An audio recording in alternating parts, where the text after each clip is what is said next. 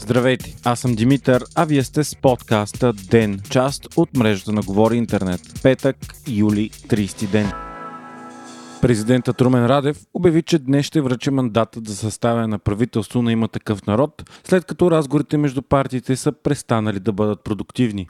Това стана ден след ожесточени нападки от има такъв народ, насочени към Христо Иванов от Демократична България и най-харесаните министри от служебния кабинет Кирил Петков и Асен Василев. Първоначално, според информация на множество медии от различни независими източници, кандидата за премьер на има такъв народ е бил юристът Петър Илиев. Той не е известен на широката публичност, а името му се появи в първия проекто кабинет на партията на Слави Трифонов, когато Илиев беше номиниран за правосъден министр. Неофициална информация за това, че именно той ще е номинацията за премьер, се тиражира от медиите от няколко дни. Той е на 43 години, завършил право в СУ, където е и преподавател. Освен това е лауреат на отличието адвокат на годината и има собствено адвокатско дружество. Съвсем малко преди взимането на мандата обаче се стигна до нов пърен обрат. По информация на Клуб Z, Слави Трифонов е променил решението за потенциалния премьер буквално в последния момент, след като Пламен Илиев е бил обвинен от юристи в плагиатство. Според тях десетки страници текст от една от книгите на Илиев са буквално идентични с части от докторската дисертация на друг юрист от юридическия факултет факултет на Софийския университет, доцент доктор Наталия Киселова. Така, в крайна сметка, от има такъв народ отново изненадаха всички и мандатът за ставане на правителство за техния депутат Пламен Николов. Пламен Николов е доктор по философия на правото, политиката и економиката, пише БНР. По професия той е предприемач и има над 15 годишен опит в бизнес развитието и управлението на проекти. Работил е с големи клиенти като Амазон, Олимпийския национален комитет и други. Николов не е известен в публичното пространство и до момента не се е занимавал с политика. Той се е явил на кастинга за политици на Слави Трифонов през 2018 година. Очаквайте подробности в понеделник. В последните дни се появи информация, че България е подложена на нов имиграционен натиск. Според МВР, повишаване на опитите за нелегално преминаване в страната наистина има, но ситуацията е под контрол. От началото на годината до 27 юли са регистрирани общо 17 621 опити мигранти да преминат територията на България, като 16 900 души са били върнати. Усиленият наплив е породен от нестабилността в Близкия изток. Най-голяма част от хората са от Афганистан, където заради оттеглянето на военните сили на САЩ, талибаните сеят хаос. България обаче продължава да е транзитна страна, а не крайна дестинация на емигрантите. Повечето от тях се отправят към Западна Европа.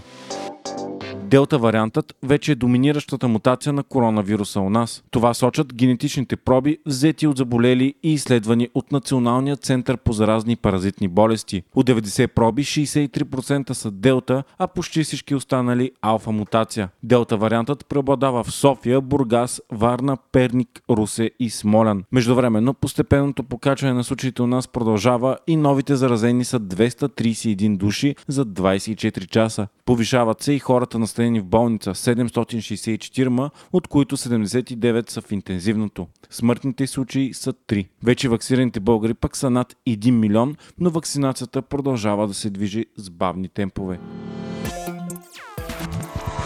още от деня. Вчера България се класира за финал на Олимпийски игри в плувна дисциплина за пръв път от 33 години насам. Това стана след като едва 18 годишен ни повец Йосиф Миладинов се класира в топ 8 на повците за медалите на 100 метра бътърфлай. Миладинов влиза с четвърто най-добро време. В своя полуфинал той постигна резултат 51.06 секунди, минат само от олимпийския шампион на 200 метра бътърфлай Кристоф Милак с 50,31 секунди секунди. За последно, България е имала олимпийски финалист в плуването на игрите в Сеул през далечната 1988 година. Тогава Таня Богомилова печели сребърен медал на 100 метра брус. При мъжете обаче Йосиф Миладинов е първият български финалист. Междувременно Антуанета Костадинова, която донесе първия български медал от Токио 2020, печелики сребърния медал при стрелба от 10 метра, се размина на косъм от втори медал. Тя завърши четвърта на 25 метра с малкалибрен пистолет.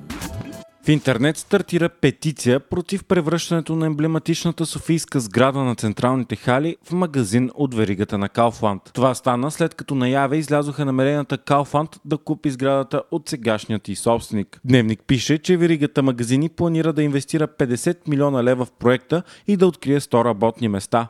От Кауфланд обаче уверяват, че планират да запазят изцяло автентичния облик на сградата и вътрешната й обстановка. От веригата няма да брандират сградата и да сменят името й. Проектът обаче все още не е получил одобрение от Министерството на културата, тъй като сградата е със статут на паметник на културата от национално значение. Вчера руският лабораторен модул наука успешно се скачи с Международната космическа станция. Веднага след това обаче се стигна до инцидент, след като двигателите на модула са се включили непланирано и са отместили станцията. Малко след това модулът успешно е довършил скачването си, а станцията е върната на курса си. Причините за инцидента все още се изясняват. Културни новини с Storytel Предстои отварянето на Метрополитен опера, смятана за една от най-великите в света. Това ще стане след най-дългото затваряне в историята и заради пандемията от коронавирус. Операта обаче ще отвори само и единствено за хора, които са вакцинирани срещу COVID-19. Изискванията въжат за всички изпълнители и служители на операта. Деца по 12 години пък няма да бъдат допускани, тъй като те още не подлежат на вакцинация.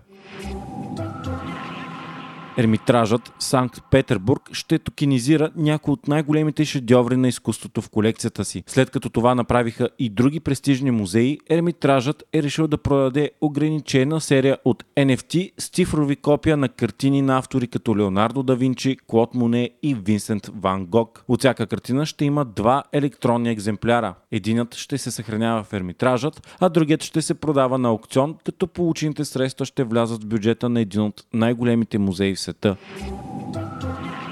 Скарлет Йохансон ще съди Дисни след дългогодишно успешно партньорство. Актрисата смята, че пускането на филма за Черната вдовица, където тя е в главната роля, едновременно за кино и за онлайн стриминг, нарушава договорът ти и я ощетява финансово. Това е така, защото тя получава процент от продадените билети за кино. Според Йохансон, която е и продуцент на филма, договорката е била първоначално той да се пусне само за кино. От Дисни веднага отговориха, че спазват изцяло договора и освен това излизането на филма онлайн подобрява възможностите на Йохансон да получи допълнителна компенсация. От компанията обявиха, че вече са платили на актрисата 20 милиона долара за филма. 8 години заложници на Кадафи от Миролюба Бенатова вече може да бъде слушана в аудиоплатформата Storytel. Това е изключителната изповед на Кристияна Вълчева за 8-те години прекарани в плен на един диктатор и като заложница в ситуация без изход, в която се преплитат пари, политика и стотици човешки съдби. Гласовете на Георги Георгиев Гого, Биляна Петринска и самата Миролюба Бенатова ни превеждат през тази биографична история. Вие слушахте подкаста Ден, част от мрежата на Говори Интернет. Епизода водих аз, Димитър Панайотов, а аудиоредактор беше Антон Велев.